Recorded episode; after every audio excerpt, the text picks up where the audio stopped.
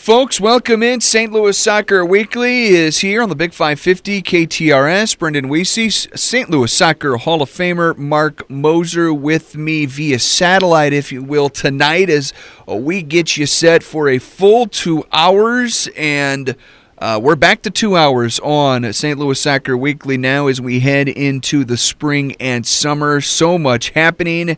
City about set to play four games in 11 days, Mose. It's uh, MLS soccer season. It's uh, officially back.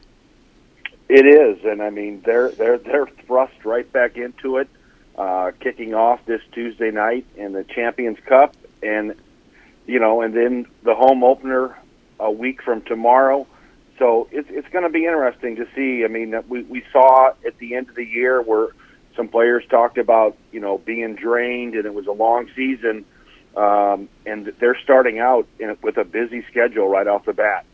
How how do you feel, Mose, about about the Champions Cup and and and being energized for it? I I think this is a real interesting case study here because you're you're as big a fan and, and know much as much about the sport as anyone. But I get a sense from you you're not totally jazzed for Tuesday night. Um, yeah, I just it, I think part of it is because of the way the tournament's set up. I mean, I think we saw it last year with Club America coming to City Park, the excitement around that. But it's it's it's another MLS team. If we win this, we would play Columbus. Um, I just think the way it kind of set up for us here in St. Louis is, you know, we're the first two sets of matches could be against MLS teams, and maybe that takes away a little of the luster. But I do think it's a great opportunity for the club, uh, for some players to get some opportunities early, and, and it's going to be one of those ones that it'll be interesting to see what lineup he puts out this Tuesday, and depending on that result, I think that's going to tell us a little more of what we might see when they head to Houston the following Tuesday because here's my perspective on it, Mose. I I think as as long as this season lasts, and as much as we saw last year, winning the Western Conference, I think meant a bunch because it was their inaugural season as an expansion franchise. It meant a ton. The run they went on early was so cool. But now having experienced that entire MLS season and, and knowing that it can be a bit of a slog I'm willing to sacrifice any if if uh, well I'll say it like this. If it means sacrificing some early MLS wins I'd love to see this team go all in on winning this Champions Cup or at least making a deep run. I I want to see how this team responds being put in this spot again because I, I've been saying this a lot. We'll talk to Tom Timmerman about it later I, I think seeing how this team performs in this tournament tells me more about where they're at than how they do in the MLS. Now, I don't think Bradley's I don't think he's going to sacrifice one or the other, but if it comes right down to it and you're making a deep run into this thing into the spring, then man, I, I, I think that I think that tells us a lot and I think it I think it means a lot for this team that struggled in these uh, playoff scenarios or tournament scenarios a year ago. Yeah, I agree, and I mean, but I think if they can get past Houston, get to get to play Columbus, and then I think it, it'll be something as if they advance past Houston, then past Columbus. I think then you will see a totally different mindset because as you started getting closer to that big prize of winning this winning this competition, then you'll see things change a little bit. I still I'm not totally sold on how this season's set up with this starting out the Champions Cup and then the Leagues Cup in the middle. For me, I want City to win an MLS championship. And I think that's first and foremost for me is, you know, they proved with what they did last year that they can be competitive. They finished first in the West, but still the ultimate prize is to win that MLS championship. 100% with you. but I think we learned last year that having the top seed in the tournament, other than I, I think now winning a supporter shield is something totally different. That's a trophy. That's if you if you can get that, get it. But short of winning a supporter shield, whether you're a one seed or a seven seed in this tournament, you just want to avoid that play-in game, I think, more than anything else.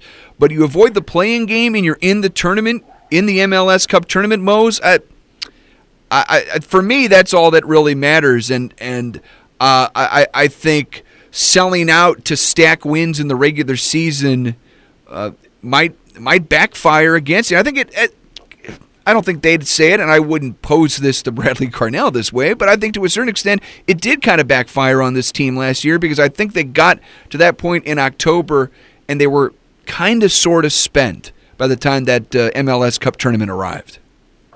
Well, I think I think two things. I think they were spent, and I also think other teams made adjustments. Yeah, they did to play against City, and and City. I don't think made the adjustments against that. I mean, that's going to be, I think, the key to this season is you were in year two.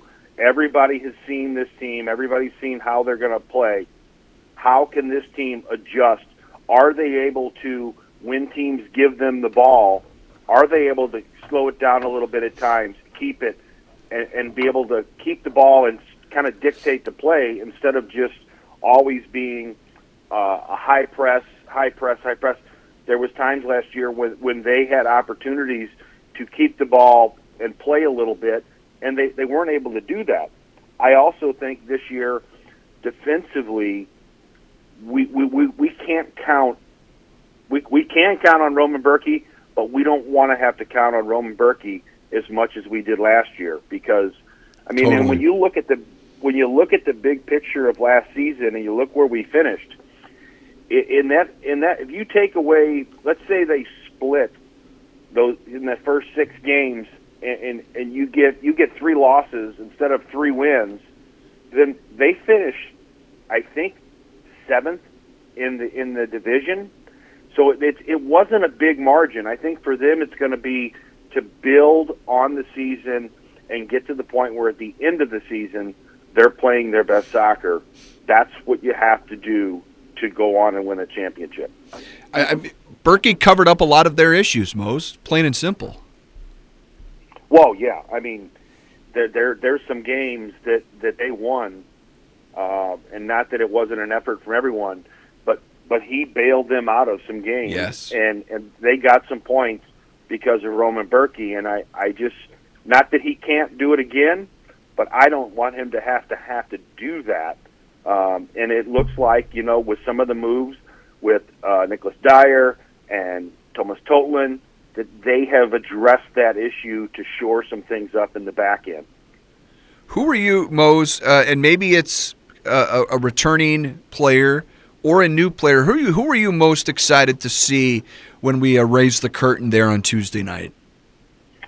Um, I, you know, when I when I think about the season, some of my questions are uh, up top with Klauss and Sam.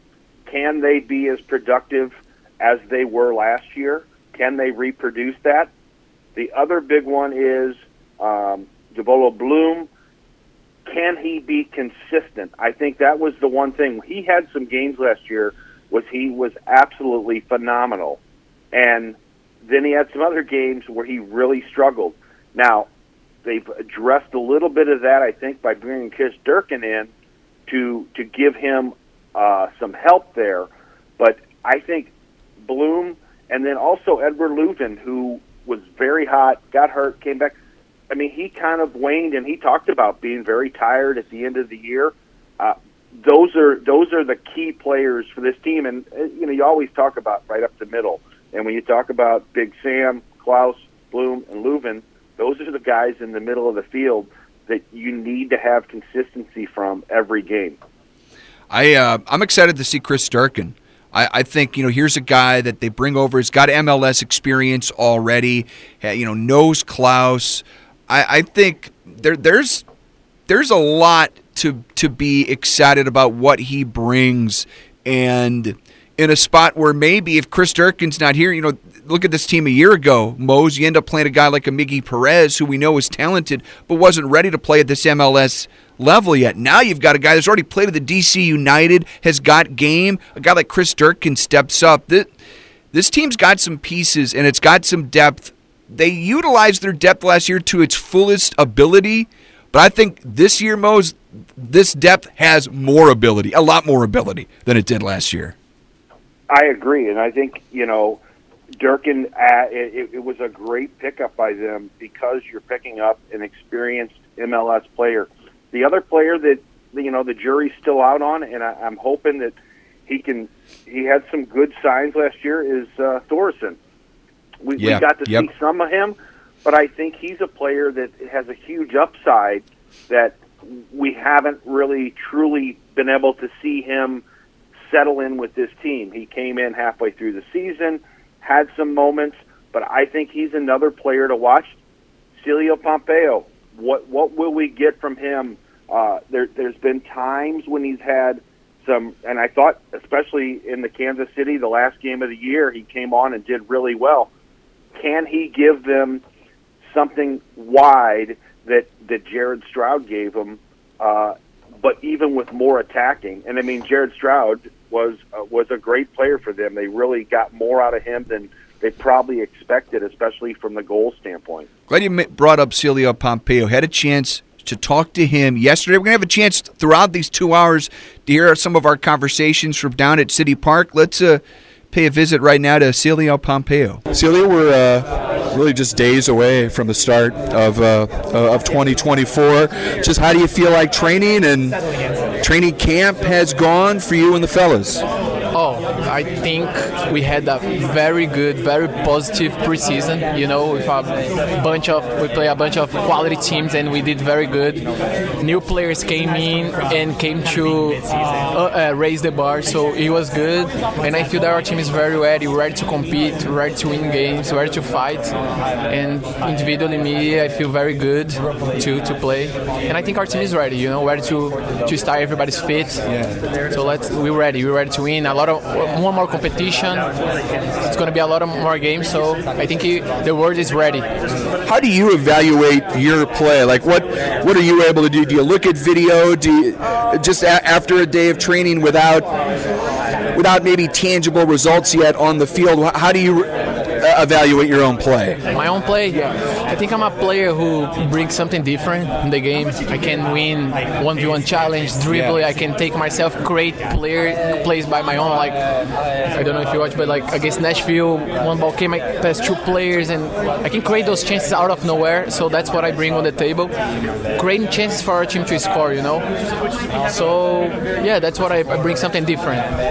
and I and I feel like at the end of last year you had some really big moments. Do, how does that help you knowing that you've got the results? You you, you, you proved it last year. I proved, but we gotta keep proving, you know, because here it's it's it's tough, but you gotta always work hard, be ready for the moment, and I'm, I'm being ready, man. I've been ready since last year when I have my chance. I do my things, you know, so I feel. the uh, man right here. Ready, ready for every moment, No, big moment, small moment. I know, but it sounds cliche, but the, the only thing, yeah, I'm ready. The only thing I can do is perform on day in day out in practice, and that's the only thing I can do. You know, I'm not, I'm not the guy who's gonna choose the first eleven. So the only thing I can do is be ready to, if he, if he wants me to start or come in uh, the second half, I will be ready to play. I mean, you bring an intensity and you bring I think, a big personality as well. Easy for your teammates to sort of rally off of. Is that tough for you to manage all the way through to, to keep your energy level high all the time? Of course, in some moments we get frustrated because we feel that we're working hard and not playing, and we think, oh, I want to play more. But again, I don't want to be frustrated. I don't want to be with my head down. The only thing I can do, again, like I said, it's be ready and be ready for my moment. and see guys like Indy, always give energy, you know, to be positive, to keep the energy high. When I see Indy and I try, he push me, I push him. So those things help, you know, our teammates. But man, I just want to play, and I'm ready to play, and I want to play more minutes, more than last year, and of course with more competition. It's gonna happen. We are gonna have those opportunities. And I feel you delivered both, whether you were coming off the bench or whether you started, right? And when you provide that spark, say in the you're coming off the bench, it's the 75th minute. Like you said, you want to play more, but is is there the, the start of the from the very start of the game? more chance that I can create, you know. Yeah, yeah. But this is a thing that, I- of course, here in the team, everybody deserves to start. Sure, so soccer for me is the moment, and the moment I feel very good, and I want to play. That's all I can say right now. Yeah. I want to play. Champions Cup. You guys started on Tuesday. The the certainly the, the the passion, obviously, but it's a big deal, right? I mean, you guys are right out of the box. You're, you're in tournament play, having a chance to play for a trophy. And it's a big tournament, you know, because if we, of course, we, I'm thinking higher, but if we win this tournament, the CONCACAF Champions, we can play in the end. If we win this, we can play in a biggest tournament. We can play against European teams in the end of the year if we win this tournament, you know. But of course, I'm just thinking in the future. But we got to think now about Houston, game by game. But it's a big deal for us as the second year of the team. We are winning this big tournament, so everybody's very excited. That feels like something that motivates you, right? I mean, you you want to play on that biggest stage. Me, I, I play even. I, I think I play for myself. I play much better. I feel better when I play those big games. You know. Yeah. I feel more excited. You know, when more people are watching, when everybody's like, oh, "Damn, it's that big game." I feel better. I, I like those games. Go get it, man. I appreciate you spending some time with us, and best of luck. Of course. Thank you. Thank you.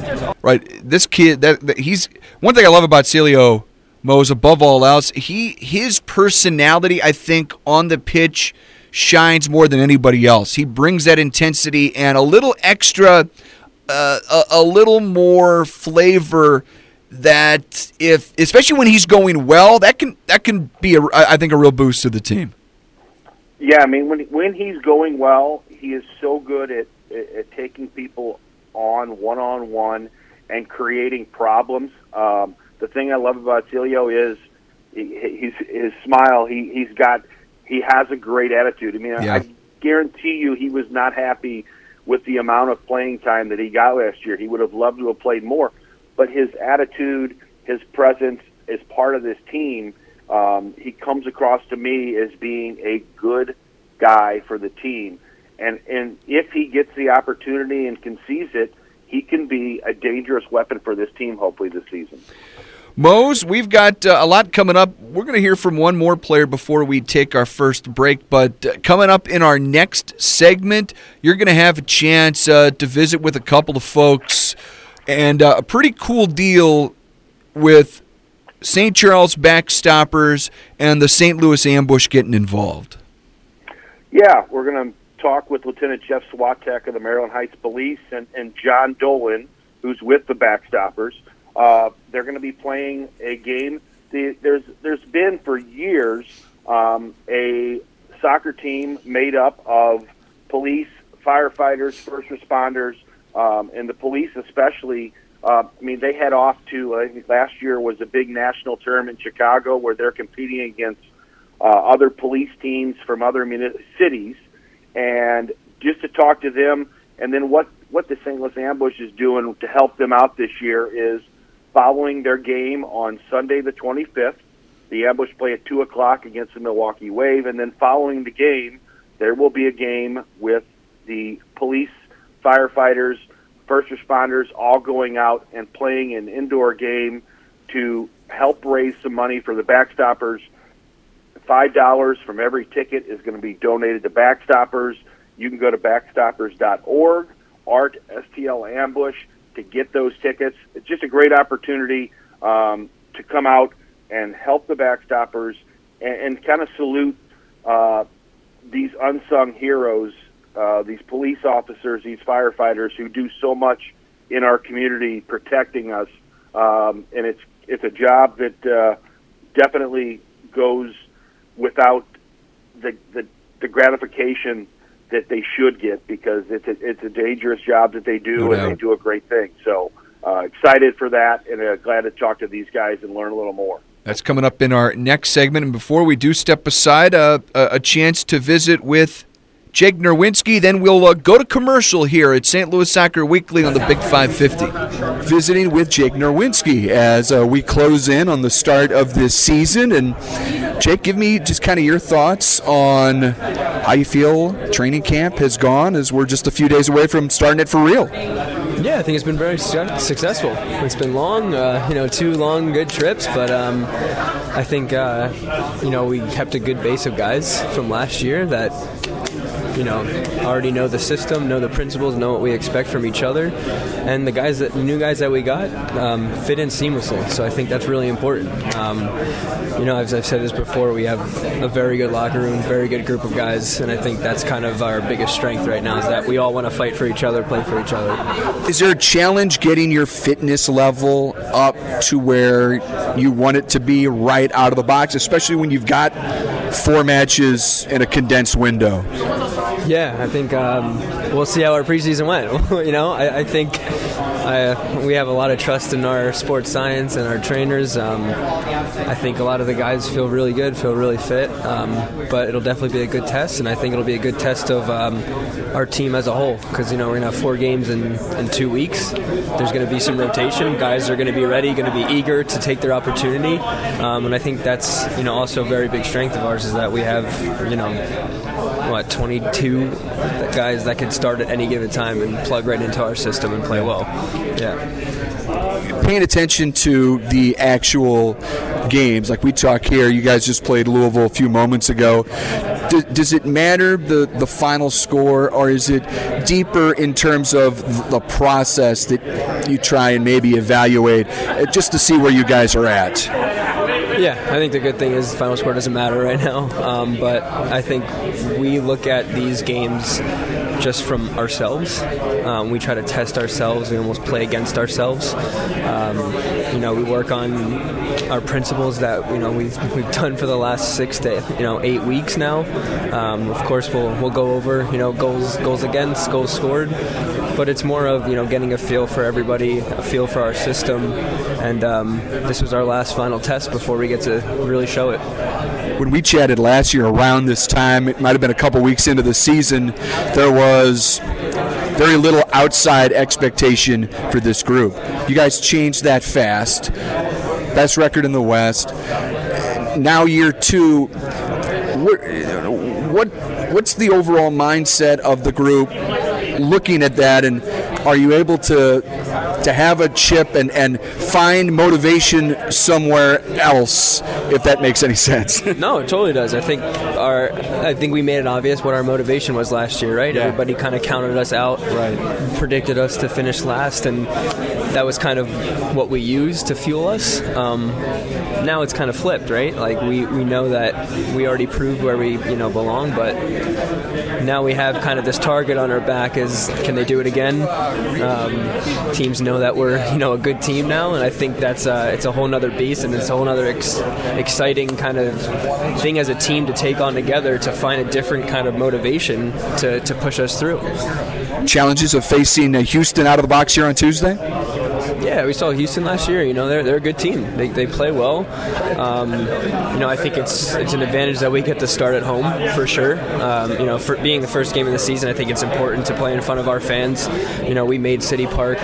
Our fans made City Park one of the hardest places to play. You know, within the MLS. So I think it's very exciting. Um, but again, we're going to challenge ourselves. You know, we play against ourselves. Yeah. Jake go get him appreciate it man Cool. Thank you.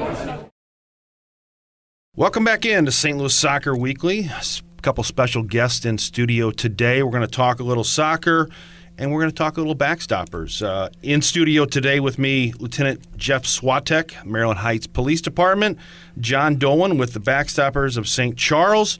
Gentlemen, welcome. Thank you for having us. Thank you for having us.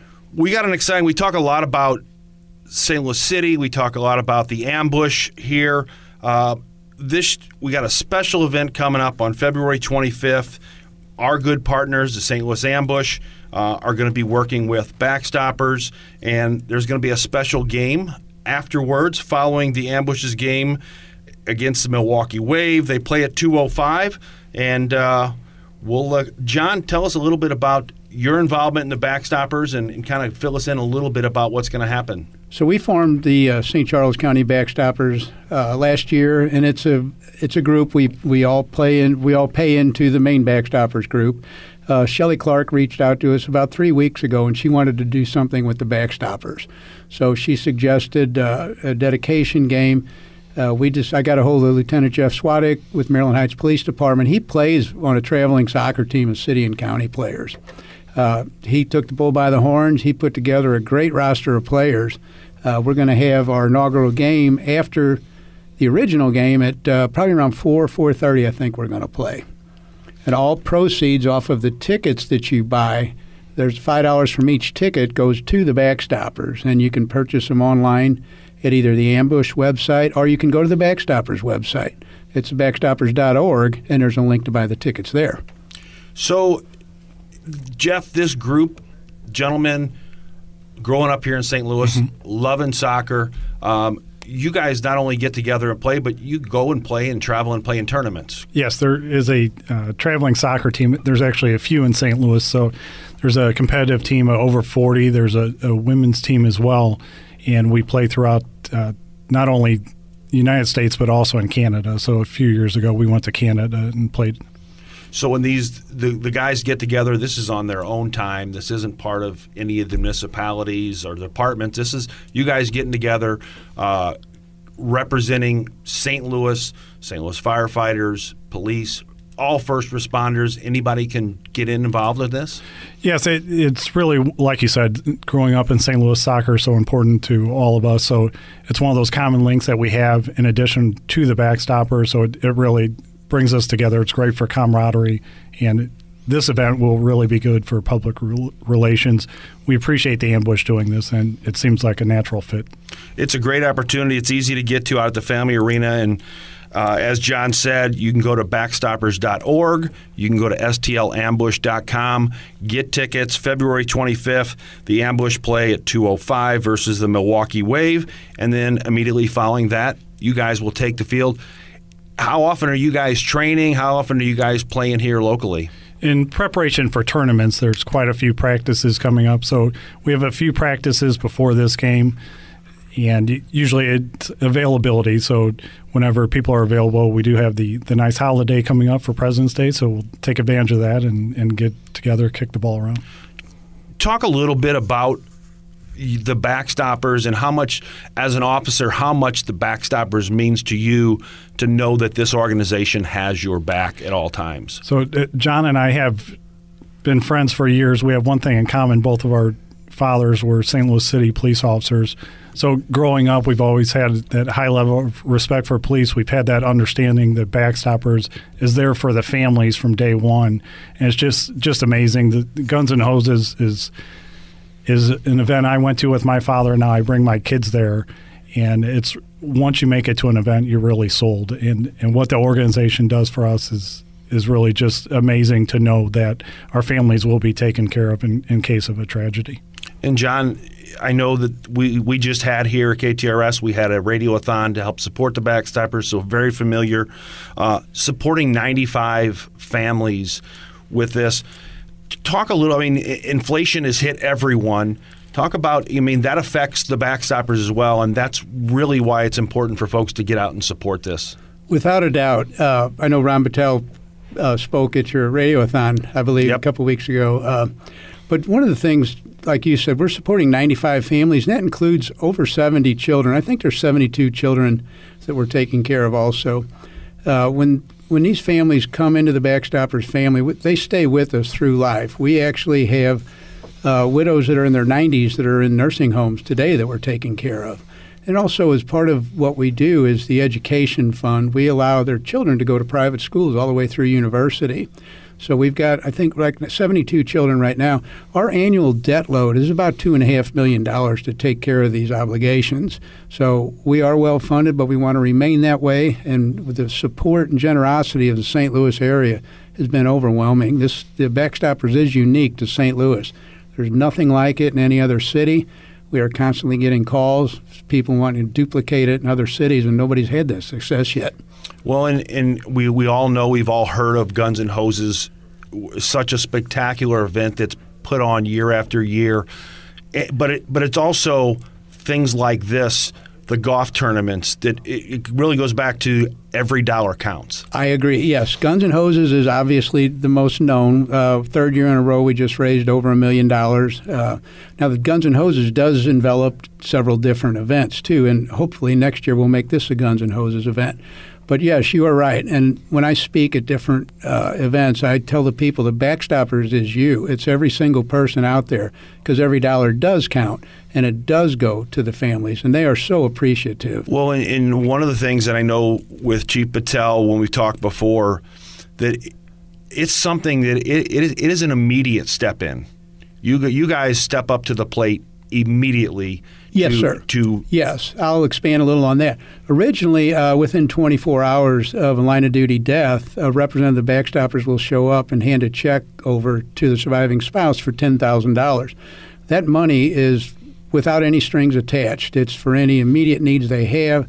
Uh, to bring guests or, or family members into town, we help with travel arrangements, funeral arrangements. Um, then within two weeks, a, uh, a financial representative from the backstoppers comes and sits with the family and goes over all their bills.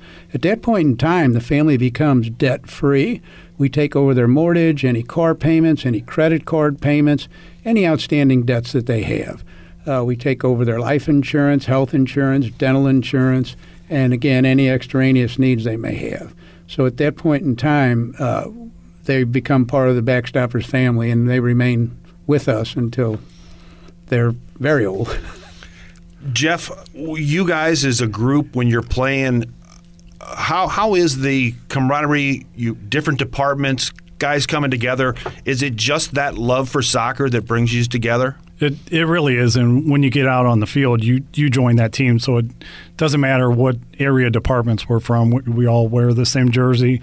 We're competitive. It, it does get a little chippy at times. So it is it's competitive soccer at its best. And uh, again, we have those different age groups. So in our 40s, the uh, skill set may be a little bit lower, but uh, it, it's still a really good time.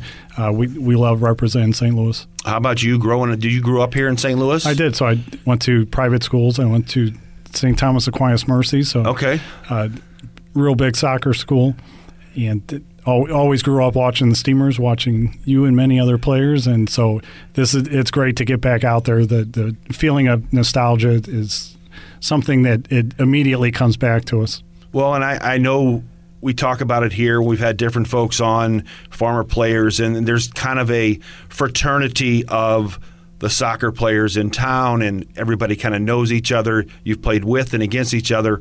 Um, and you guys must have that same thing inside the police department, the fire departments, that yes, you may all work for different municipalities, but truly you are one team. We we really are. One of the possibly unfortunate things is we spend more time with our coworkers than we do with some of our family members, and they always have our back. Uh, like I said, Backstoppers has our back, but that immediate when those calls go out where we have to help the community, we know that we have that team with us.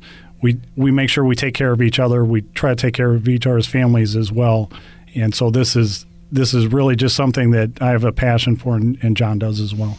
And I know we're talking about uh, this game February 25th, following the St. Louis Ambush game. You guys, the Ambush, have been great supporters uh, and do a lot here. Talk a little bit about your guys' thoughts on St. Louis City and the this new MLS team coming into town here and kind of taking this town over. Well, my wife has told me to stop buying city clothing, so uh, I have a whole closet full of city clothing. I, I love going to the games, and even if you're not a soccer fan, once you walk into that stadium, it just it's the energy takes you over. Uh, Another really good reason to be proud of being from St. Louis. It's it's such a big sports city that we could all that brings us together as well. So just being from here. And when you go to these tournaments out of town, h- I know when I was playing and the bulk of our teams with the ambush and the steamers and the storm, it was a lot, mostly all St. Louis guys, and there was a a St. Louis against the world kind of pride thing. Is that something that you guys take with you when you leave town to go play in these tournaments? We, we do. We play much larger cities, so play teams from New York City, from Chicago, much much larger police departments, and, and we represent very well, are very competitive, if if not winning against these teams. So, just coming from St. Louis, I think they know what to expect, and and they don't. Uh, they don't expect that it's going to be an easy game for them, and, and it never will be. John, any parting thoughts from you? Yes, I would also agree with what Jeff said on St. Louis City. That the energy at those games is unbelievable. Family oriented. Uh, that's the same thing. If you haven't been to an ambush game, tickets are $20, $25. Uh, they've got activities for the children. It's a great family event. And in this way, you'll be supporting the ambush and the backstoppers too. And it's for the folks that haven't been out to the Family Arena, it's super easy to get to. South County, come up 270, cross over 364. You get off on the first exit, you're right there, uh, and it, it's it's a great intimate experience because of the size of the arena, and and they they put on a great show. And like you said, there's there's something for everyone. If you just want to come for the soccer, they have that, but there's other things for the kids and events and giveaways that are going on. We look forward to uh, Sunday, February 25th following the ambush game. It's a 205 game. You guys will start probably around 4 4:30 ish. Yes. Uh, Five dollars from every ticket purchase will go to the Backstoppers, and you can get those at backstoppers.org or at stlambush.com. Gentlemen, thanks for coming in. We appreciate uh, having you guys, and uh, look forward to a successful game. Thank you for Thank having you. us. Thanks for having us. Most great stuff. Uh, before we take our next commercial break, more coverage from down at St. Louis City's first media day of the season and a chance to talk with Kyle Hiebert. One of our favorites, Kyle Hiebert, with us as we uh, get close to the start of the season. Kyle, good to see you. How have things uh, gone so far for you in the uh, in the preseason, getting ready for the start? Yeah, it's been good. I think we've had uh, a lot of continuity from last year to this year. A couple of new guys have come in. I think they've all acclimated really well, done really well. Um, it's been fun. You know, preseason's a good time. You're hanging out, playing games, ramping up, getting ready for the season. So we're excited. Does it feel different from last year, where there was so much? It was about the pomp and the circumstance of the start of the of this brand new franchise, right? Now you guys have a year under your belt. Just what what's the overall mindset of the team, knowing that you've got one year under your belt? Yeah, I think last year we came in, no one really knew what we were going to be as a team, and we had a lot of self confidence. And this year, some things we focus on is trying to can we still be ourselves, but can we add another layer? So when we come out, teams will be like, okay, this is St. Louis City, but they've they've evolved a step. And it certainly looks like you guys have. How easy is it acclimating your new teammates in, into the mix? You're, you brought in multiple guys that are going to get some run. How have they just acclimated with the group?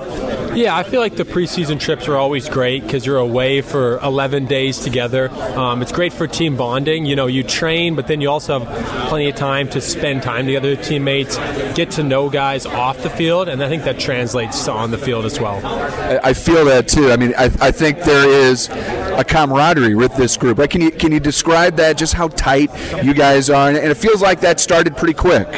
Yeah, I think that started all the way back in 2022 with Next Pro and some of us, and then when you know those guys came in, those first team guys, um, I think there was a, a serious intentionality in the type of characters we bring in. Um, you don't have guys who are me focused; you have guys who are we focused, and that makes it really easy to enjoy being around those guys. I think as we talk right now on moments after your exhibition against Louisville, you scored, right?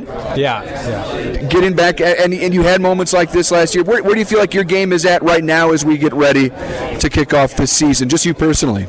Yeah, I mean, I- I'm excited. I feel like last year I was able to add some versatility to my game. Um, I'm a natural center back, um, so that's where I feel the most the most comfortable. But any opportunity I can to get in the box. So whenever we have an attacking free kick, I'm always trying to go. Sometimes we're going to play short, and the coaches are, are trying to call me back. But hey, if that's my one chance to get in the box, I'm going to take it. I feel like you bring that you and a lot of your teammates bring that versatility, right? Where you you know where you're most comfortable, but if coach puts you somewhere else for a game, for a half, what have you, you're able to get it done. Yeah, I think there's a lot of guys that just are complete footballers on this team, and that helps because in the game, you know, sometimes based on off the ball, on the ball, positions can shift and slide, and all of a sudden you're in a whole new spot. And can you be versatile and able to play in that spot when you receive the ball, and also to press, you know, from a whole new position as well. How uh, how pumped are you to have right out of the box? You get Champions Cup and you get MLS regular season starting within a few days of each other. Yeah, it's a thick schedule congestion at the start, um, so we're really going to need the whole group to be dialed in um, and be ready, and I think the guys are, so that, that's good. Kyle, appreciate it, man. Go get them. Awesome. Thank you very much. Great stuff, Kyle. When we come back, how about Vice Captain Tim Parker? He's with me next. It's St. Louis Soccer Weekly on the Big 550 with Tim Parker. I think the last time we spoke to Tim on the Big 550, you were in studio bringing us uh, some of the great uh, Tim Parker beer, and man, you know, and it's that was maybe four or five months ago. What was that experience like for you last year in the middle of new baby, new team, new season, new city? I, I mean, all kind of wrapped into one. It, does it almost feel like a blur at this point, looking back to last year? Yeah, it was an incredible year, you know, to say the least. Um, probably one of the best years of my life and career. Um, when you look at everything that happened over the course of those 12 months. Um, but yeah, I mean, I'm excited to be back for year two. You know, it gave me a connection with this city that uh, I'll always have, so I'm excited for what we can build. What do you feel this group is going to be able to offer in year two? What kind of sense have you gotten just seeing this the last few weeks in, in camp and, and with the exhibition games? Yeah. Um, we're going to be able to fine tune a lot of things. You know, I think last year was a lot about figuring out how we wanted to play, what we wanted to do, and now we're able to kind of fine tune it, um, tweak it in ways that can make us more successful. I think when I asked you a question at the uh, the end of the season press conference uh, about guys that maybe didn't have that MLS experience or the MLS Cup experience at the end of the year do you feel like that? I don't want to call it maturity, but guys that uh, do they have that built up now after what you guys went through last season? Yeah, I think it definitely opened some eyes to the idea of a how long the season is, b when to get hot, see. I mean, there's just so much that goes into it. But yeah, I mean, the MLS Cup itself is still a month long tournament, you know? So um, when you get to that playoff spot and you're locked in, do you care about the one seed, the two seed? Maybe not. Um, maybe it's about um, just making sure that you're in it and then you're focused on how you want to play and playing your best stuff at that moment. You talk about when to get hot. Is that a matter of peaking too early? Is that part of it? Um, I don't think we peaked too early. I think we just had some got some some moments at the end of the year where we weren't playing and doing what we really wanted to do for the whole t- year. So um, it's definitely a, a, point of emphasis of ours is to when that kind of part of the year comes to uh, really focus in and hone in on what we want to do and what we're good at. Tim, uh, Tuesday night it starts in the Champions Cup, and this is another. We talk about channeling for next October, but this is a chance to, to start a journey on on winning a trophy, right? How much do you feel like you guys ha- have bought into what this tournament means starting on Tuesday? Yeah, I mean it's a chance to play uh, on the international stage for a lot of guys. So um, it's a really cool tournament. I think it's really great to get the experiences that we're able to ga- uh, gather from it. And granted, yes, we play Houston first, but um, hopefully as we move forward and we move on, um, that we get those opportunities for guys because it does it does uh, mean a lot to guys' careers and it gives you experiences that you re- usually can't get. The new guys that are here, how do you feel like they've blended in with the group as somebody that? Uh, can provide leadership and provide maybe a, a, moral compass for what you want these guys to do. Yeah, you know, um, I hope I've done a good job. Um, you try to relate to guys in ways that you're able to. So um, maybe you won't be able to connect with every guy in the same way, but um, if you're able to help them along in one step or another, then you're doing a good job. Tim, I appreciate it, man. Thanks yeah, a lot. Of course. Of course. That's your Vice Captain, Tim Parker. I'm Brendan Weesey. More coming up. Another full hour of soccer talk. Tom Timmerman with me, and more city interviews from down at City Park after the news. All right, welcome back in St. Louis Soccer Weekly on the Big 550 KTRS. We're going to hear from the captain, Roman Bürki, later on in the hour. Tom Timmerman with me in the next segment, but always fun. It's we've been following this guy since the first year of MLS Next Pro when there was no first team yet. It's Josh Yaro. One of our favorites, Josh Yaro, with me here as we close in on the start of this season. Josh, to kind of give me your sense of where you and your team are at right now. Yeah, I think we're in a good place. Uh, it's been a really good preseason, um, and yeah, really exciting. I mean, as players, I think we're ready to go. We're, we're really excited to get the season started. You've you've been around this franchise now for a few years, starting with uh, MLS Next Pro before all of this rolled out last year. How rewarding has it been for you to just kind of see it all play out, uh, and and you having such a, a big role in it? Yeah, I mean it's it's really nice to see this club from what it was when I first got here. Um, the stadium wasn't done, the facilities weren't done, and now sudden seeing all that and then seeing the success that the team has had, uh, it's really rewarding. Um, but that goes to show the hard work that has been put in from right from the ownership group to the technical staff, the coaches, everyone, um, the fans. I mean, there's a lot of people that have made this into what it is now, and it, it makes our jobs easier as players um, when everything is there for us. How different does it feel compared to last year, where it was the launch, and now it's year two, and there are some expectations with this group? Yeah, I mean, last year was the year of unknown, right? I mean, um, as players, I think in the locker room we always knew that we had the team to do well, but I think the outside world never really knew what to expect. And, and now, yeah, there's there's some expectations, and we embrace that. You know, we um, we welcome that, and, and, and I think as a team, um, you know, we thrive on that, and yeah, we use that and and into making sure that we have a good season. And so, really excited for year two, uh, having a year under our belt and a little bit of experience, uh, you know, as a club, and yeah, excited to get the season started. How challenging will the next couple of weeks be? Because you're going to have four matches, 11, 11 days, tight condensed window. What did you learn from last year in those spots? As to where maybe some of the challenges lied coming off the short rest. Yeah, I think. I mean, again, uh, our coaching staff they did a really good job with that last year of making sure that um, they've always put out a team that was able to perform. And I think, you know, with that mentality and with that experience, uh, I don't see any problems because we do have a deep enough squad, a deep enough squad that, again, the next man up mentality, and we've always had that. And so that's an advantage for us, and I think that's going to serve us well going into this busy schedule. Does it feel like the depth is has the depth taken a step for you guys from where you were last year in terms of the number of guys you think can contribute? Yeah, I mean, even last year we had that. You know, last yeah. year we had a lot of guys that stepped up in big moments, and and we have that again this year. And so that's yeah, definitely that's an advantage for us. Um, that's something that I think will serve us well when the schedule gets condensed and gets busy, um, because we know the next guy is going to step up and is going to perform just as well as the you know the, the other guy. So yeah, no problems with that because um, I firmly believe in each and every one on this team that everyone is capable of doing well, and we've shown that. Can you, you get a sense of that excitement again, like there was last year at the start? It it, it feels like once we get to Tuesday, it's going to get kind of wild. Yeah, I mean you can feel the excitement, and I think we'll, we'll feel that this weekend on Saturday when we do the kid lunch, um, and then when the game comes. Um, but yeah, as players too as well, you know we're excited, we're ready to go, and and I think um, this city always does a good job of making sure that the support is there, making sure the excitement is there, and yeah, we're ready to go. Josh, great stuff. Thank you. Thank you very much. Josh, thank you. When we come back, the man himself, Tom Timmerman. We're also going to hear from Anthony Markanich. And then Moses picks to click later on in the hour here. It's St. Louis Soccer Weekly on the Big 550.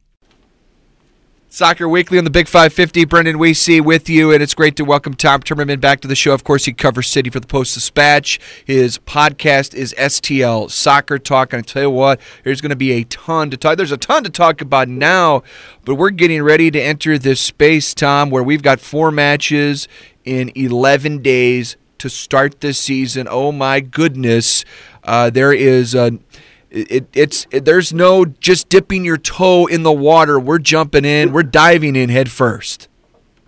Yeah, I mean, it's especially going to be hectic next weekend where they play the home opener, regular season opener on Saturday, and then play again on Tuesday.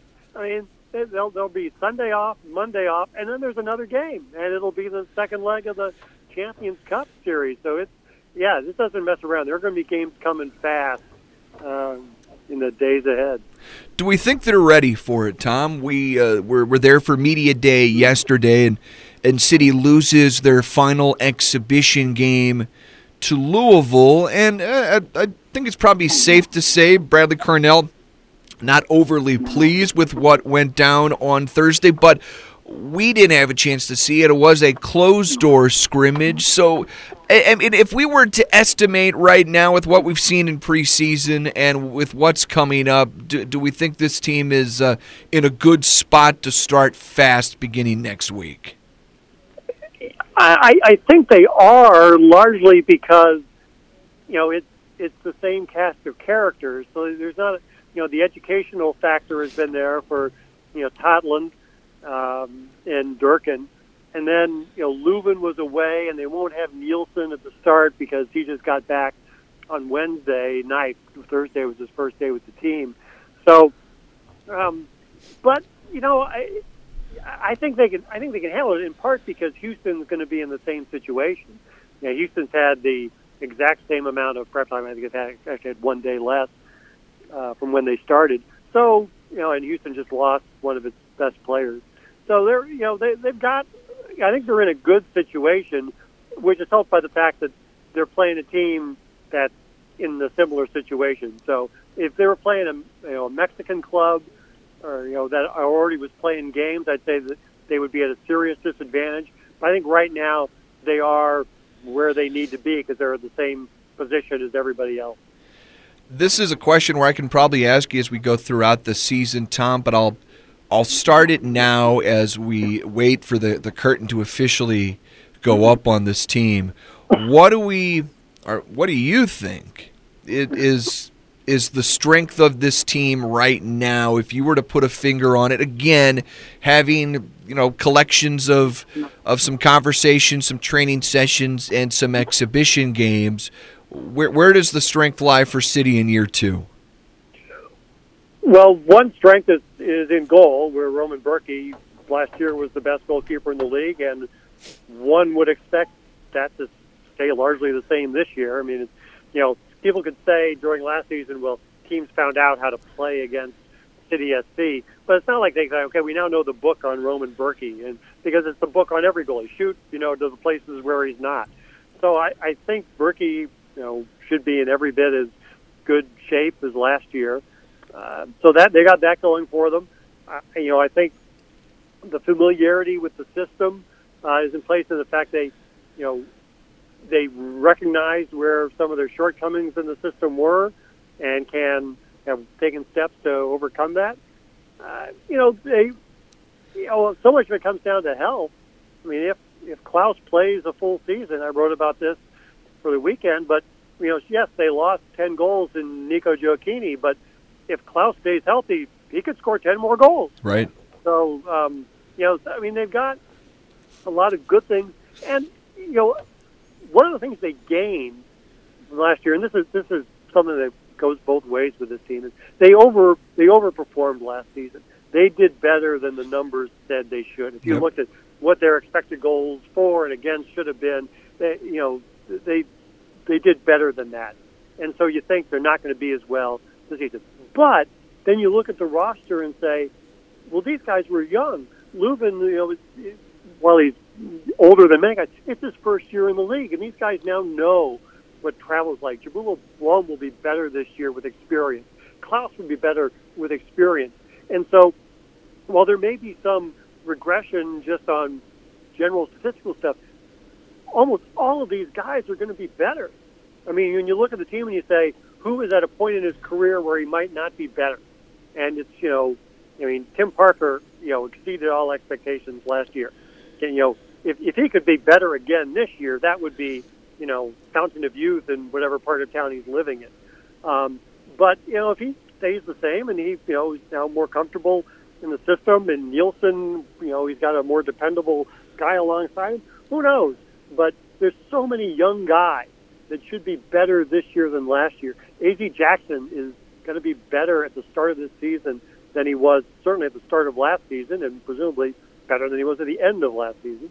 So they've got so many things, so many young guys that are still on the rise, and I think that's something that could offset kind of that statistical bent of going the other way. Let me ask you this, Tom. It, the intangibles that this team brings to the table, certainly one of them would be the home crowd, but that's only when they play at home. And I, I, felt like there were moments on the road last year that they were able to steal some games, and it felt like there were probably some games we could point to and say maybe they were outplayed here. The numbers say that they shouldn't have won this game, and they did. What could be an intangible that covers both home and road for this team? Because I, they they displayed some of that last year, and again, it's some of those things we're not able to quantify.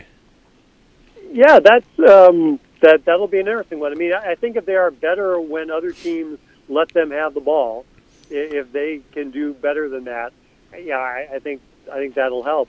Um, you know, I mean, they I wrote about it for this morning, but the, you know, just the depth that this team looks like it will have is going to be one of those things that will help them when you know they're playing their third game in eight days on one of those stretches where you know the second noose is you know the second team may be as good as the first. You know, if you say, gosh, you know, Durkin and Blom, if they're not both in the lineup, but they're fairly equal, we we're going to think we haven't really seen you know Durkin play much this year, and we you know we don't know what Blom. You know, we saw how Blom was up and down last season, but they have so many guys that they can rotate in and out. And other than Bürki and Löwen and Klauss, you know, there's a lot of interchangeable pieces on this team, and I think that's something that you know is going to work against them or work for them. Um, and you know that's something that they can help this team and when they go on the road um, you know, and how Bradley Carnell decides to structure his lineup.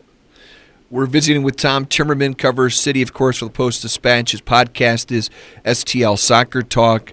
It because here's what's funny, Tom. I feel like we had conversations last year. I know we had it um, with, with with with a lot of folks that, because it felt like this team had depth last year. Uh, Bradley had to call upon the entire roster at times. I mean, look at the first couple of months of the season. How often did Miggy Perez start for this team? Yep. And and I think in looking back, we can all probably agree Miggy was a little in over his head. I mean, it's not like he didn't hold his own. I think he did, but he was probably not ready to play the amount of time he did at this level. So there's just one example. And, and I think they made the best of it, right? And maybe that's where the intangibles come into play. But that does raise a very interesting question because now the depth this team can roll out is depth with not only enormous upside like Miggy has, but guys that have experience, have already done it. A guy like Chris Durkin that has the experience in ML, MLS already, and the arrow is pointing up. That's that's the kind of player that, like you said, if he's interchangeable with Jabulo Blom, and both of these guys are playing at a high level, that's not where this team was at a year ago. No, I mean, especially you look at the Blom situation, where yeah, they were you know Indiana Vassilev was playing in the sixth role, and as good as he may have done in that situation, it wasn't a position he'd ever played before. Uh, he was your opening day defensive midfielder.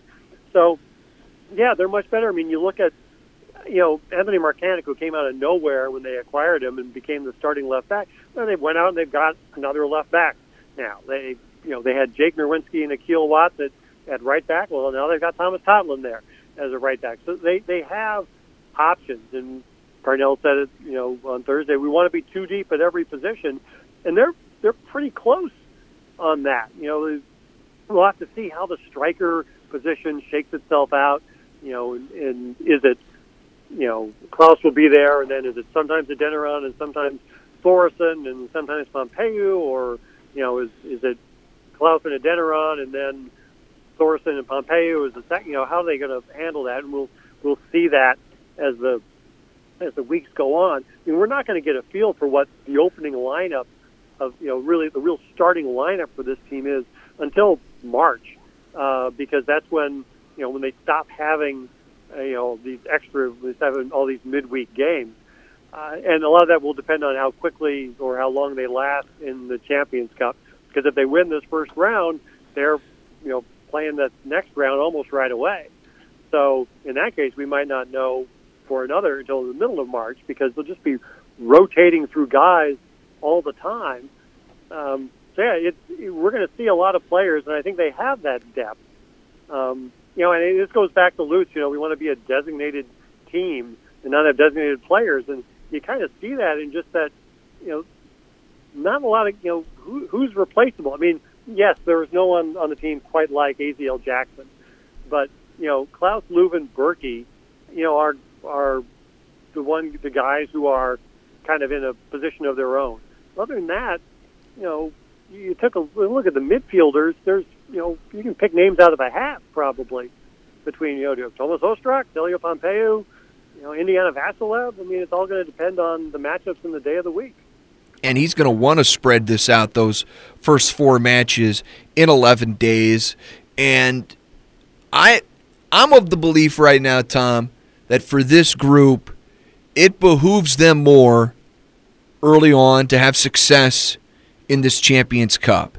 To where if it sacrifices a win or two in the MLS, I think they'll be able to make that up later on down the road. If, if, if they don't have the top seed in the West again, so be it. Maybe you're the three. Maybe you're the five. Maybe you're the six. Just get there, right? Uh, yeah. I, I think finding a way to have success in this Champions Cup, I think, is another significant step for this team to take because they didn't have this success in these knockout games last year. Yeah, I think that's exactly right. You know, if they had won a playoff game last year, maybe they look at this differently. But I think these games have taken on a little bit more of importance for them uh, because it's a chance to show what they can do in this kind of environment, and it potentially has negative side effects as these goes on, as we saw with LAFC last year, where the number of games becomes unbearable uh, at some point. But yeah, I, I think this is very good for team morale and for club morale and civic morale if they can at least get out of that first round. And you know, and who's to say? I mean, it's you know these things are you know mysterious, and we, we've never seen this before. Uh, they're playing another MLS team, and yeah, it, it. I have no good feel for how this is going to go. Though I would say whoever wins the first game in that series is in is in the driver's seat. Tom, I, I, am curious to see just what that atmosphere is like. Talking to some of the folks around the club yesterday during media day, I I still think there's a sense, and I feel like you know we're all trying, and I think I mean somebody like myself, I, I'm still learning along the way as well, and to convey the message to the fans, hey, you know this Champions Cup, it's not the regular season, it is a big deal I think for the diehard fans, they understand that. I think, for one, we are an American professional sports town. We've got NHL, we've got MLB, we used to have NFL. We were sort of pre-programmed for you know by how an American sports prof- uh, an American professional sports team works and how a how a season looks where it's 162 regular season baseball games, then you're into the playoffs. There isn't, you know, two or three breaks in the season to play in a separate tournament for a, a, a different championship. Where in soccer, this is part of the ecosystem, and there are all these different opportunities to play for championships that may not have anything to do with the MLS. Again, I don't necessarily think the St. Louis fans have completely latched onto that yet, and I'm curious to see if a run in the Champions Cup will open some more eyes to hey here's this this is how soccer works. This is and, and a lot of people do understand it but i think casual fans are still trying to to get wait a minute is this the regular season? Does this have anything to do with mls it, i think it can be confusing. Oh definitely so and especially when you say well they're taking part in this international tournament right now and you say wait, they're they're playing Houston. That's an international. yeah, it's, yeah. You know, it, it, might ring clearer if they were playing Club America or playing you right. know right. from Costa Rica or something like that. It, it would say, okay, it's international, but you know they're playing Houston, and if they win, they're playing Columbus. It's going to take a while. They have to get fairly far in this tournament before you, it really has an international feel for them. Before they have to get their passports, you know, out of the sock drawer. So, yeah, it it it, it takes a while, and, and this is maybe not the best case, you know, to say, look, oh, I'll get excited about the Concacaf Champions Cup. Um, because yeah, because it, it doesn't. It seems like it's another MLS game. I have to keep writing. You know, well, they open the season on Tuesday in the Concacaf Champions Cup, but then the real season opener is Saturday when they play Real Salt Lake. Um, yeah, it, it it's confusing. Um, it is different. It is how soccer works. Yeah, but you, know, you look in you know Europe and the UEFA Champions League is a tremendous deal. It's in many ways a bigger deal than you know any league except the Premier League.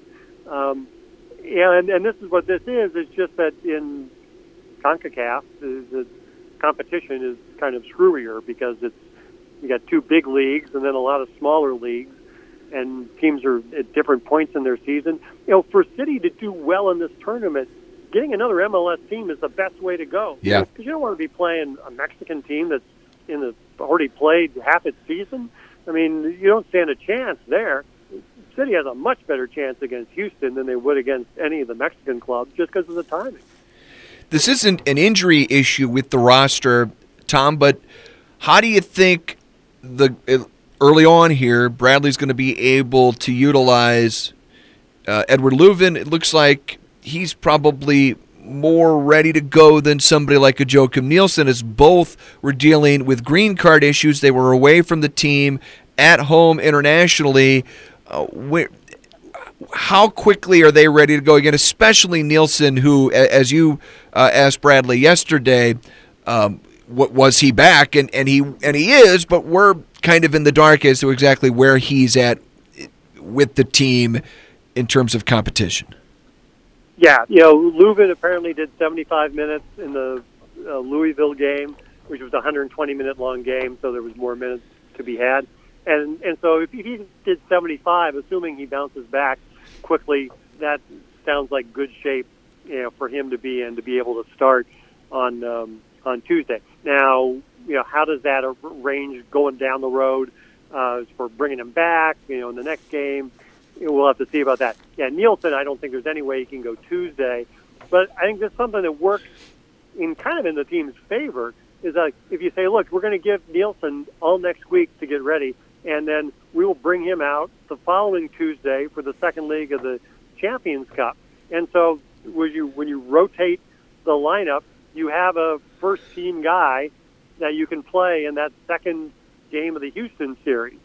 So you know maybe that's something that you know works to their advantage is to it gives them extra time to get Nilsson up to speed, um, and will you know he misses two games, but he is ready then for those next two games. It's uh, it, it it stinks. I mean, obviously he needed to. Probably big picture wise, it's going to work out great for Nilsson, but for a guy that was unable to display anything close to 100% health wise last year, Tom, and and he, he he started so late uh, wasn't able to uh, be a part of this team. It felt like the first half of the season. He's the kind of guy that you would love to have seen in the mix in camp all the way through. Because I, and I've said this on the air at, at least once or twice in the last few weeks, we've we've not seen Nilsson at 100%. We don't right. we we've not gotten a chance to see that player. I think he's got a chance to be a, a very special player, but we we just haven't seen that guy yet. Right, and uh, you know, I sat down with him my first day down in Florida, and he talked about how important this training camp, you know, was for him, and you know the stuff that he could do this year, working with guys that he didn't do last year, and you know both he and Löwen, when they went, were were hoping it was going to be six or seven days. They'd go back to Sweden or Germany, and they would do their interview with the immigration bureau and fill out their forms and do their thing, and then come back and join the team in California, and you know maybe miss only one or two days. You know, they would miss that St. Louis week of training and then go back. And no, you know, they end up being gone in Nilsson's case for almost two two weeks. I think 13 days is what he was gone, and that's a lot of time. And you know, he's one of the older guys on the team, and and as Löwen said when he came back, you know, like, look, you can work out in the gym all you want, but if you, you aren't doing stuff on the ball, you know, that's where you run into problems. And so, you know, Löwen said he wasn't able to do any ball work while he was gone. I don't know if Nilsson had more friends in in Sweden who were there to kick him around on the field with him or not. I don't know. Um, but yeah, that's that's something that is gonna, you know, something that he really wanted and something he was figuring would be a, an advantage for him this year, which he's not going to get. But you know, he's going to maybe miss one or two games at the start of the season. You know, he's been he had the first week, you know, first two weeks of training in Florida, so he's got some of that time in. Um, it may be easier, and come you know August and September, you know, missing the first MLS match may not look that serious. Uh, but at this point in the year, you, I'm sure everybody wishes that he'd had more time with the team. I'll, I'll wrap with this, Tom, and you mentioned this a, a, a little while ago, and, and our colleague Ben Fred asked this of uh, of Bradley at the end of yesterday's press conference, and it has to do with the high level of play of Roman Bürki last year. You said it. This guy's the strength of this team, but at times he he appeared to play it at such a high level and saved this team's bacon uh, a number of times. If he, as they say, if he regresses to the mean and comes back to just being a really good Bürki instead of MVP caliber Bürki, does this is that an area where we could see this team suffer and and sort of regress to the mean themselves? Is is it is it asking too much of Roman Bürki to have that kind of season again for this group? Well, they they clearly would prefer Bürki not to have to be as great as often as he was last year. If they can tighten up that defense to limit some of those chances that the opposition got, that would be great. But that that happens in soccer. That's it's a fluid game, and people move all over the field, and it's a big net, and you can only cover so much, and the ball moves quickly. You got to get somewhere else, you know, in a flash. So he's going to have to make those. Um, you know, can he can he do it? You know, probably. I asked him yesterday. I said, so because he was talking about you know lessons he learned, and that it is a long season, and you know maybe it's not as important to win that you know game against Colorado in May as it is to win the playoff game in October. And I said, well, does that mean you're going to you know not play almost every game like he did last season? He said, yeah, I've already told Ben Lundt, you know I need to take two weeks off midseason and go to Spain.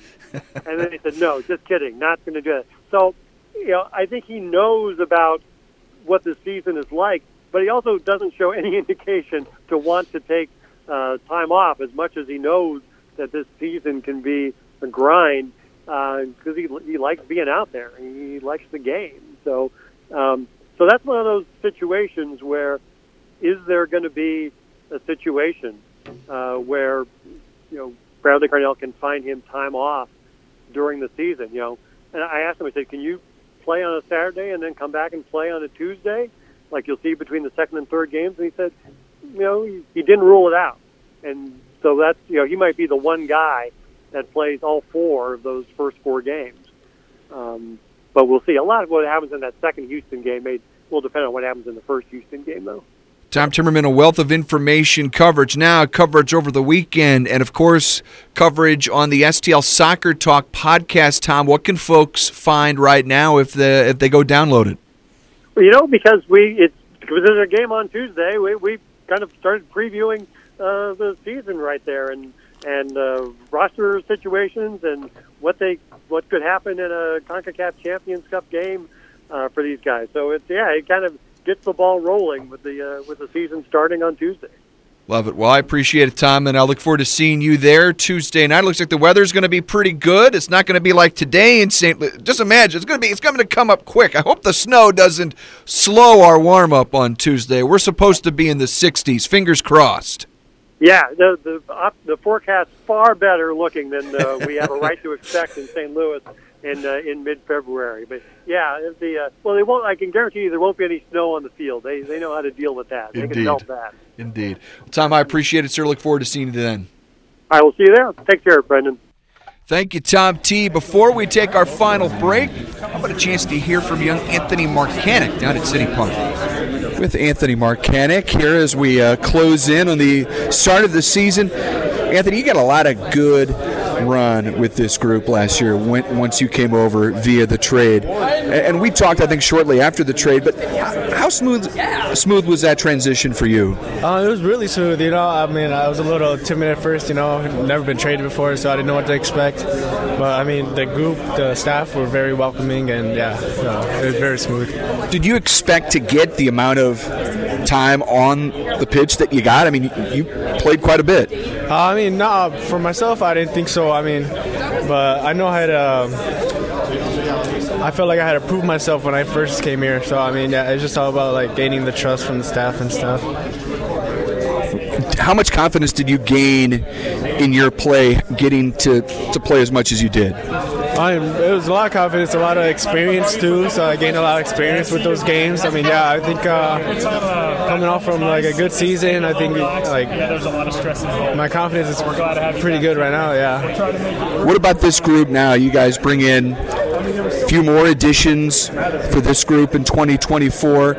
What what have the training sessions been like? You guys, as we talk here, you guys just played an exhibition against Louisville. Just what's the cohesion and chemistry with the group at the moment? I mean, it's really good. I mean, I don't think much has changed from last year except bringing a couple guys. But I mean, like the chemistry, everyone, like locker room's great. I mean, I mean, nothing's changed at all. Yeah, it's been great. Is there, a, you know, I, I, I hear it talked about a lot about last year's group having that intensity, a chip on your shoulder, maybe. And you obviously came in a little later during the season, but did you notice that just maybe an intensity with the guys that wanted to prove the naysayers wrong? I mean, especially like when I first came here. I mean, the like the training sessions just from the guys were very intense. I mean, you could tell like why they were in first when I first came here. So I mean, just like I don't really think of like a target or anything. I just like just the way it starts in training, you know. So I mean, I think just yeah, just from that, I think that's why they were in first last year when I first came here. How do you manage fitness levels now, knowing that out of the gate quick you guys have? I think as Coach mentioned, we do the math here. It's four matches in is it 11 days? I think it's going to be wild. Just kind of keeping you guys right out of the box, having having to be sharp. What what's that going to be like for you to, to manage that manage that time? I mean, yeah, we talked about it pregame in the meeting for our game versus Louisville. Just saying that there's a lot of games coming up, a lot of opportunities for everybody. So just, just, just everyone just to be ready. So, yeah. Well, appreciate it, Anthony. Best of luck here in 2024. We'll uh, talk to you down the road. Appreciate it. Thank you so much. All right, winding down on this Friday night, a chance to hear from City Captain Roman Bürki. With Roman Bürki, as we're uh, a few days away from the start of the season. Roman, how fired up are you to start this all up again? Yeah, I can't wait. After a long uh, preseason uh, with two camps away from here, uh, can't wait to get started at home. Does it does it feel like this group has it has it come to with, with, a lot of the new pieces? Do you feel like you guys have come together in the uh, in the window of opportunity you've you've been given here these last few weeks? Yeah, I think we improved a lot. Um, not uh, only on the field, also off the field. You know, different characters came to the group, uh, really good guys, and um, I think we're going to be a better team than last year. Of the guys that did come back and guys that were that were young last year, do you feel like they've matured? Do you feel like this group is one that maybe feels battle tested now? Oh yeah, I think uh, we're going to be definitely more experienced. You know, we had like ups and downs during the whole last season, and uh, obviously then we ended really fast in the in the, in the playoffs. Um, uh, and I think that's the thing we we learned a lot about. You know, so um, I'm confident that uh, we're going to prove that we can do it again and um, do better in the playoffs. How rewarding for you personally was was last season with the numbers you were able to put up? Um, I, I was I was definitely happy with, with my performances. You know, like uh, I would say, one important thing for a goalkeeper is um, consistency. So I consistently try to help the players to um, to improve, to put them in the best spot. If they needed me, uh, that I was I was trying to be there. You know, there were games uh, I was not able to do that, but um, a lot of games I would say a lot of games I was there. You know, to help them and I would say consistency was the key, not not just for me, also for the whole team.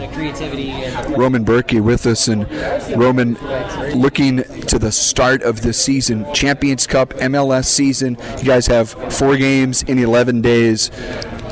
What kind of challenge is that going to provide you and, and, and the fellas here as, as the season opens up? Yeah, it's definitely going to be a challenge, but I also see it as an opportunity to get back, uh, faster into the, the rhythm of uh, you know uh, important games to play. Uh, obviously, we play at home um, the first game or the first two games, uh, and then away in, in Houston. So uh, it's it's going to be excited, you know, especially at home. Um, two games, two home games to start the whole season is is going to be a, a big a big thing for us. Just one more for you, Roman. You've experienced soccer all over the world. What does the St. Louis atmosphere? How does it stack up with where you've played soccer elsewhere? Yeah, it's definitely on uh, in the top two, top three uh, places where I've played. Um, to be honest, because I just think uh, I get this question a lot, and I it's just hard to describe. But I have the feeling, you know, when I walk out here, maybe because also the red is a color of. Uh, you know, warm and hot. You know, so I when I stand on the field, I, I always feel like good. You know, like yeah, a really good feeling. It gives me a really good feeling, and um, of course, with the fans in our back, we showed what we we are able to, to, to, perform on the field. I know the town loves having you here. Thanks so much for the time. Thank you. All right, tying it all together here on this Friday night, a snowy Friday in St. Louis. Our picks to click. Mark Moser's got a few to send you off into your weekend, Mose. And soon enough, we're going to have games to be able to pick from uh, all over the place, whether it's in season tournaments in MLS, MLS. But uh, what do you have for us here on Saturday and Sunday? Well, in honor of this beautiful weather that we're having today, uh, and you're going to wake up tomorrow morning, it's going to be cold, there's going to be snow. So I got a special pick for you tomorrow morning at 9:30 on FS2, United States versus the United, United Arab Emirates in the Beach Soccer World Cup huh. over in Dubai. So uh, the U.S. lost uh, on Thursday to Italy, uh, three to one, and uh, we'll battle back and and try and get a win here to try and stay alive in the Beach Soccer World Cup. If you haven't seen it, give it a look. It, it's it's interesting, and it's. Uh, I mean, this is tough. I, I've watched it before. Uh, I've watched when I was in Brazil. Got a chance to watch in person some games, and when you think about running on sand, on sand, right? Uh, and and and j- trying to trying to do things with the ball. Uh, it, it, it's it's a it's it's an interesting thing to watch. So, uh, but in honor of this cold weather, I'm going to start you off nice and cozy and warm in Dubai tomorrow that. morning. Yes, sir. And then, and and then after that, we'll switch over to cold and rainy England. 11:30 tomorrow on NBC and Peacock. Manchester City versus Chelsea. That should be a good matchup to see what Chelsea can do against this phenomenal Man City team. And then Sunday morning, 8:30 on ESPN Plus, the leaders in the Bundesliga, Bayer Leverkusen against Heidenheim at 8:30 on Sunday morning E ESPN Plus. And those are my clicks to pick this week. Love it, Mose. And uh, some thoughts for Tuesday. We won't chat before then on the air. Uh, it'll, be, it'll be fun to see up in the press box Tuesday night as we'll be able to take in that game at City Park. But uh, your thoughts? Do you think they uh, get jump out in front of Houston in this uh, Champions Cup tournament? Yeah, I think they will. I think they'll come out. Uh, I think they'll come out firing, and I think they will get a victory at home here. Uh, I think it's going to be a good crowd. I don't. I be. I'm curious to see how big of a crowd it is, uh, being a Tuesday night uh, in February. But I, I think this team is is ready to come back and play and, and prove to everyone that they were as good as they finished last year with being first in the Western Conference. And I think I think for these guys, they, they got to have a little bit of a chip on their shoulder to try and prove to everyone that last year was not a fluke. Well, I know tickets are still available. Some good seats, I think, are still available. So hop on your SeatGeek app, check it, check it out, and see if you can find your way down there. I know for a lot of folks, Mose, they weren't able to go to games last year, and it'll be tough to get MLS regular season games. So if you want to see a game, and it, it's essentially it's kind of the home opener. Uh, find your way there on Tuesday night because there are tickets available. Yeah, I mean that is one of the pluses about these tournaments is not everyone that has season tickets buys into these other packages. So it does create some opportunities for folks maybe that have never been down to a city game, haven't seen the stadium, haven't seen this team play in person. it, it is an opportunity uh, because there are tickets still available, and you know the more folks that can get down there uh, and, and feel the atmosphere and be a part of it, uh, it really is a special thing. Mose, enjoy enjoy this weekend, and I'll uh, I'll see you there Tuesday, and I'll I'll see you back here Friday night. Sounds good, Brendan. That's Mark Moser. I'm Brendan Weesey. Coming up, 8 o'clock hour, our Mizzou game plan. Ben Frederickson with me. We'll talk with Mike DeCourcy from Fox Sports as uh, we get closer to some March Madness. It's on the way here on the Big 550 KTRS.